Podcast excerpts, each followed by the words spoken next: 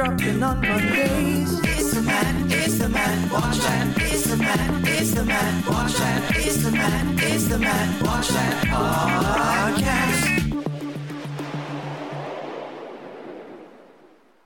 Hey there, welcome to the Matt Watch That podcast. I'm your host, Matt Sorosky, filmmaker, film fan. Each episode, I'm going to review a movie or TV pilot that I probably should have seen but never got around to. It could be a recent favorite, critic's choice, or cult classic. Everyone can join in on the fun. Follow me on Twitter, Instagram, and Facebook at Matt Sorosky. You can subscribe to my YouTube page where I'll post videos and clips from the show. If you have any opinions on what I've reviewed or suggestions as to what I should see next, use the hashtag MattWatchThat on social. Before we start, in reviewing this week's series, I was reminded how in the 80s, it seemed that every sitcom had a lengthy title sequence with an original song that related to the premise of the show. And I have to admit, there were some good ones. Cheers was the first one that came to mind. Sometimes you want to go where everybody knows your name. Exemplified when George Wendt's character would walk into the bar and people would shout in unison, Norm! The theme song for The Greatest American Hero, believe it or not, was a top 40 hit on the Billboard Hot 100. It was composed by Stephen Geyer and Mike Post, the latter who produced the album Van Halen 3. You know, the one with Gary Cherone. Then there were a string of family sitcoms that featured original theme songs. How many do you remember? Family Ties, Without Us, Growing Pains, As Long as We've Got Each Other, Who's the Boss, Brand New Life, Family Matters, As Days Go By, though the first few episodes used Louis Armstrong's What a Wonderful World. But the one that endures has to be Full House, Everywhere You Look, which a whole new generation discovered with Fuller House. Now I know what most people are probably thinking Matt, what about the Golden Girls? In doing some research, and yes, I do research, the song Thank You for Being a Friend was recorded and released as a single in 1978, seven years prior to the debut of the series. As it wasn't written specifically for the show, that's why I left it off. It's a shame that the practice of title sequences and theme songs are gone from most series. Of course, this was due to money. The affiliate sales team wanted to sell more commercial time during successful series. If a theme song was one minute, that's two 30 second spots they could have sold to advertisers. But that's why we have streaming services, to enjoy these nostalgic things. And no, I don't skip intro. If you have a favorite original theme song from the 80s, let me know using the hashtag MattWatchThat. On to the main attraction. Each review will end with a ranking out of 5 stars. 1 star is skip it, 2 stars watch at your own risk, 3 stars standard fare, 4 stars worth checking out, and 5 stars must see.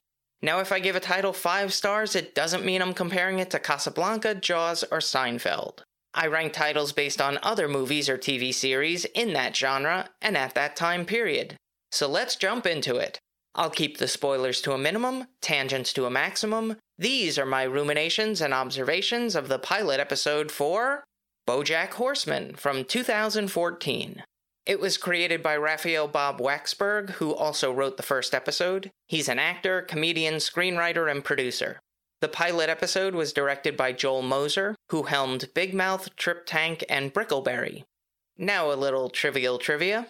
The series was produced by the Tornante Company, whose CEO, industry veteran Michael Eisner, suggested that the lead animated character should be a former racehorse instead of a human sitcom actor.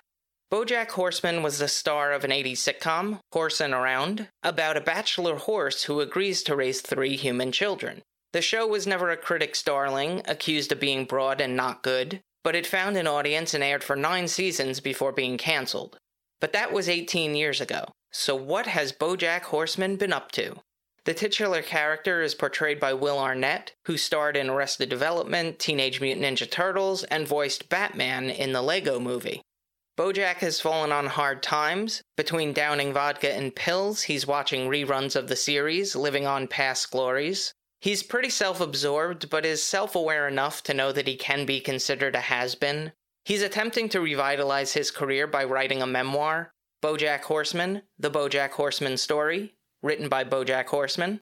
He meets up for lunch with his editor, Pinky Penguin, from, you guessed it, Penguin Publishing.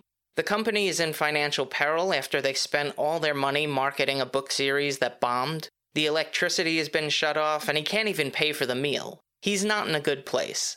Pinky is played by Patton Oswalt, who's known for many voice acting roles, including Remy from Ratatouille, and of course his stand up comedy specials.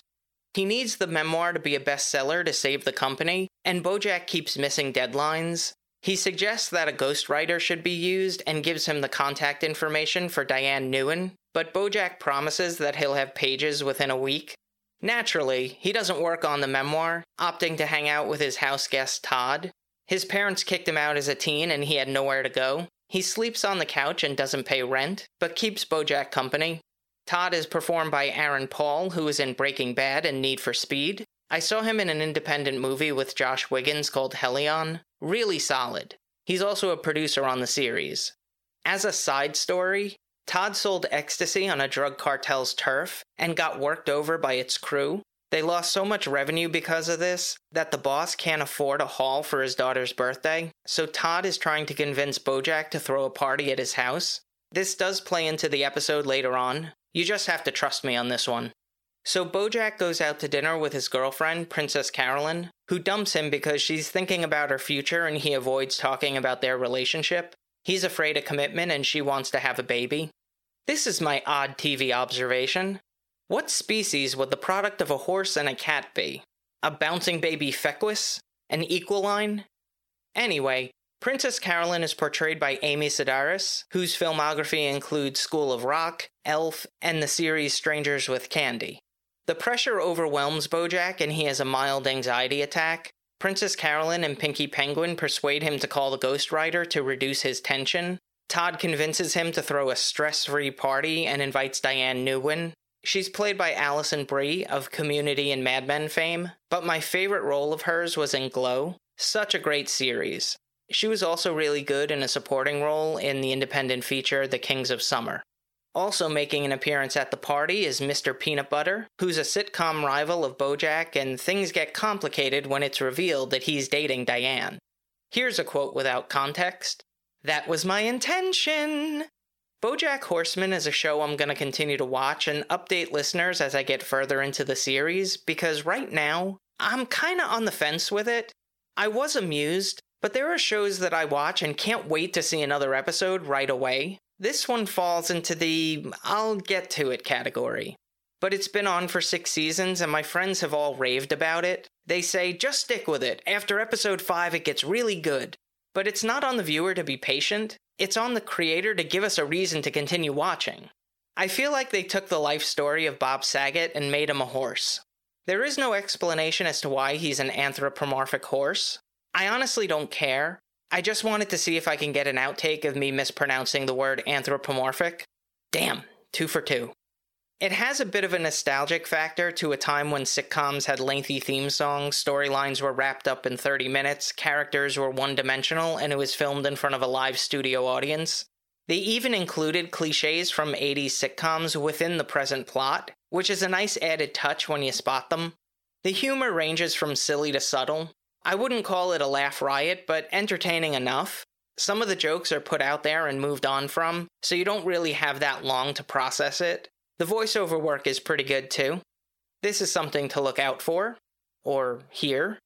Other actors contributing their voices to the show are Adam Conover, Keith Olbermann, Diedrich Bader, Kristen Schaal, J.K. Simmons, and Stanley Tucci. The animation was created by Shadow Machine, whose clients include Moral Orel, Final Space, Tuca and Bertie, and Robot Chicken. The main theme was written and played by Patrick Carney of the band The Black Keys, along with his uncle Ralph, who had a long standing collaboration with Tom Waits. The end credits song, back in the 90s, was performed by Grouplove. The incidental score was composed by Jesse Novak, who wrote the music for The Mindy Project, Tuca and Bertie, and Superstore. The soundtrack features songs by Tegan and Sara, Nina Simone, Foxworth Hall, and many other independent artists. The episodes run around 25 minutes each. It was on for six seasons, 77 episodes from 2014 to 2020. It was nominated for three Primetime Emmy Awards. Ultimately, the episode comes down to Nailing It, Alternative Lifestyle, Neue Jose, Emily Mortimer, Cotton Candy, The Swamp Monsters of Malibu, Child Protective Services, Quinceañera, and Starting Now. I give it 3 out of 5 stars for now. If you've seen Bojack Horseman and have opinions on the series, let me know what you think using the hashtag MattWatchThat. Moving right along, each episode, I'm going to post clips that I think people should watch. It could be movie trailers, music videos, interviews, or something completely random. Search for my YouTube page and there will be a playlist called Matt Watch That Playback. As I mentioned in a previous episode, my family would record concert specials on VHS tapes and I would watch them religiously. Sick from school? Put in a tape. Nothing on TV? Put in a tape. Brother kicked you out of a room? Put in a tape. Not only did I enjoy the music, but analyzing the pace of the set list, the lighting design, the stage layout, any knowledge I could absorb. One of my favorite live performances was Fleetwood Mac in concert, the Mirage Tour 1982. It was the height of their internal conflict. The McVies had divorced, and the relationship between Stevie Nicks and Lindsey Buckingham had broken down, but it created a dynamic show. The highlight was the song Sisters of the Moon. While it was a single off their album Tusk, it failed to make much of an impact on the charts and didn't have the pop sensibility of their other successful tunes. But on this night, it was one of the most enigmatic performances I've ever seen. And when Stevie Nicks starts speaking in tongues, yeah, you heard that right, it's taken to a whole new level. Now, I don't want to speculate or anything, but drugs might have been involved. It was a pretty emotional time for Stevie, outside of the increased tension between her and Lindsey, which would lead him to leave the band. Her best friend since the age of 14, Robin Anderson, had died of leukemia, so she wasn't in a good state of mind. Despite all this, the concert is intense and dark in some places. The musicianship is on full display. The vocals and harmonies sound great. Fleetwood Mac was a very unique band with three lead singers who wrote massive hits. How many bands can say that? And Mick Fleetwood and John McVie are a top five rhythm section for me, and one of the reasons why I'm a drummer and bassist. This clip is available in the Matt Watch That playback playlist on YouTube. Check it out. Now it's time for the recommendation. Yes, that's the word recommendation with Matt in the middle. I'm going to end each podcast with my own recommendation of a movie or TV series. Today I'm talking about Mud. It was written and directed by the talented Jeff Nichols. I had been a fan of his previous films, Shotgun Stories and Take Shelter, so I wanted to show my support for his career by seeing Mud in the theater. This was during the period where I was solely seeing independent movies. It was my favorite thing to do on a Sunday morning go to a matinee. The theater was as clean as it was going to be. Most people were at church, so it was me and a handful of film fan degenerates whose cell phones were on vibrate. It had such a strong cast. Matthew McConaughey, Reese Witherspoon, Sam Shepard, Sarah Paulson, Michael Shannon, Joe Don Baker, Jacob Lofland, but the breakthrough star was Tye Sheridan. It's one of the best young performances I've watched on screen. I'd first seen him in The Tree of Life, but didn't make that connection until I looked up his filmography, because that was a few years prior. He did a lot of independent movies before starring in mainstream hits like X Men Apocalypse and Ready Player One. He has Oscar potential in his future. I would love to work with him. I think he's an amazing talent. Mud was filmed in Arkansas. You could almost feel the humidity. Lots of shots of the Mississippi River, forests, houseboats. This was one of the first movies that got me interested in seeing different locations on screen, because what I was watching is American, but also very foreign from my own upbringing. It was critically acclaimed and did well at the box office. It's a rare recent movie that I actually have on Blu ray. I highly recommend. Jeff Nichols will be writing and directing A Quiet Place 3, taking over for John Krasinski. That's all for this edition of Matt Watch That. Thanks for listening to me babble. You can follow me on Twitter, Instagram, and Facebook at Matt Sorosky. You can subscribe to my YouTube page where I'll post videos and clips from the show. If you have any opinions on what I've reviewed or suggestions as to what movie or TV pilot I should see next, use the hashtag MattWatchThat on social. I plan on having interactive elements, so follow, subscribe, and like for all the latest news, updates, and polls. Until next time, whenever you're ready.